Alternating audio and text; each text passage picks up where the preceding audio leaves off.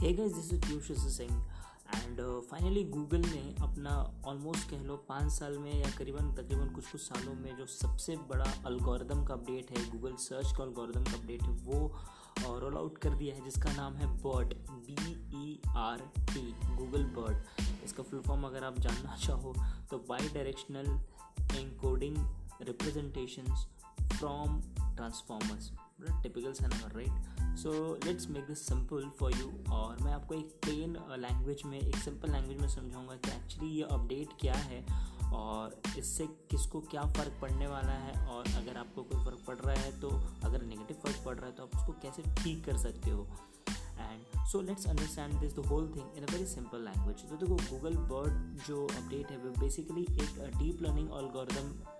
है जो कि नेचुरल लैंग्वेज प्रोसेसिंग बेस्ड है। तो अगेन ज़रा टिपिकल लग रहा हो तो और चलो आसान कर देता हूँ आपके लिए। ये है कि अब जो भी सपोज़ मान लो आप गूगल पे कुछ भी सर्च करते हो राइट तो अभी तक गूगल क्या करता था कि वर्ड बाय वर्ड के हिसाब से वो सर्च रिजल्ट्स देता था। जैसे आपने कोई सर्च किया, कोई एक स्टेटमेंट तो उसमें जितने भी वर्ड्स हैं, उस वर्ड्स को कीवर्ड समझ के वो उसके बेस पे सर्च रिजल्ट्स को डिप्लॉय करता था। लेकिन अब गूगल का ये जो अपडेट होगा वो नेचुरल लैंग्वेज प्रोसेसिंग को यूज़ करते हुए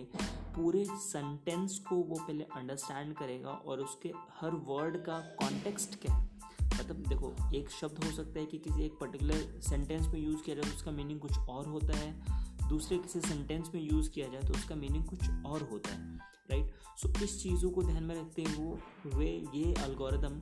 it will yield the results it will give the results जो कि उस पर्टिकुलर वर्ड का, उस सेंटेंस में उसका कॉन्टेक्स्ट क्या बनता है एग्जैक्टली exactly, उसके अकॉर्डिंग वो रिज़ल्ट देगा। तो ये काफ़ी एक अच्छी चीज़ है ताकि यूज़र्स को एग्जैक्ट जो सर्च उनको चाहिए रिज़ल्ट ज़्यादा प्रिसाइज होगा और इनफैक्ट ये ten percent approximate ten percent search result को इफ़ेक्ट करेगा। तो और बहुत भारी नंबर है टेन परसेंट क्योंकि गूगल पे मिलियंस एंड ट्रिलियंस में सर्चेज होते हैं। तो हालाँकि अब ये घबराने वाली बात इसलिए नहीं है कि आप ये मत सोचो, अगर आप कोई वेब मास्टर हो तो ये मत सोचो कि यार जो मेरा है वेबसाइट का ट्रैफ़िक गिर जाएगा या फिर पता नहीं मैं पेनलाइज हो जाऊँ तो उसमें घबराने वाली बात इसलिए नहीं है क्योंकि ये ऐसा कोई अपडेट नहीं है जिसमें कि कोई पेनलाइज होगा राइट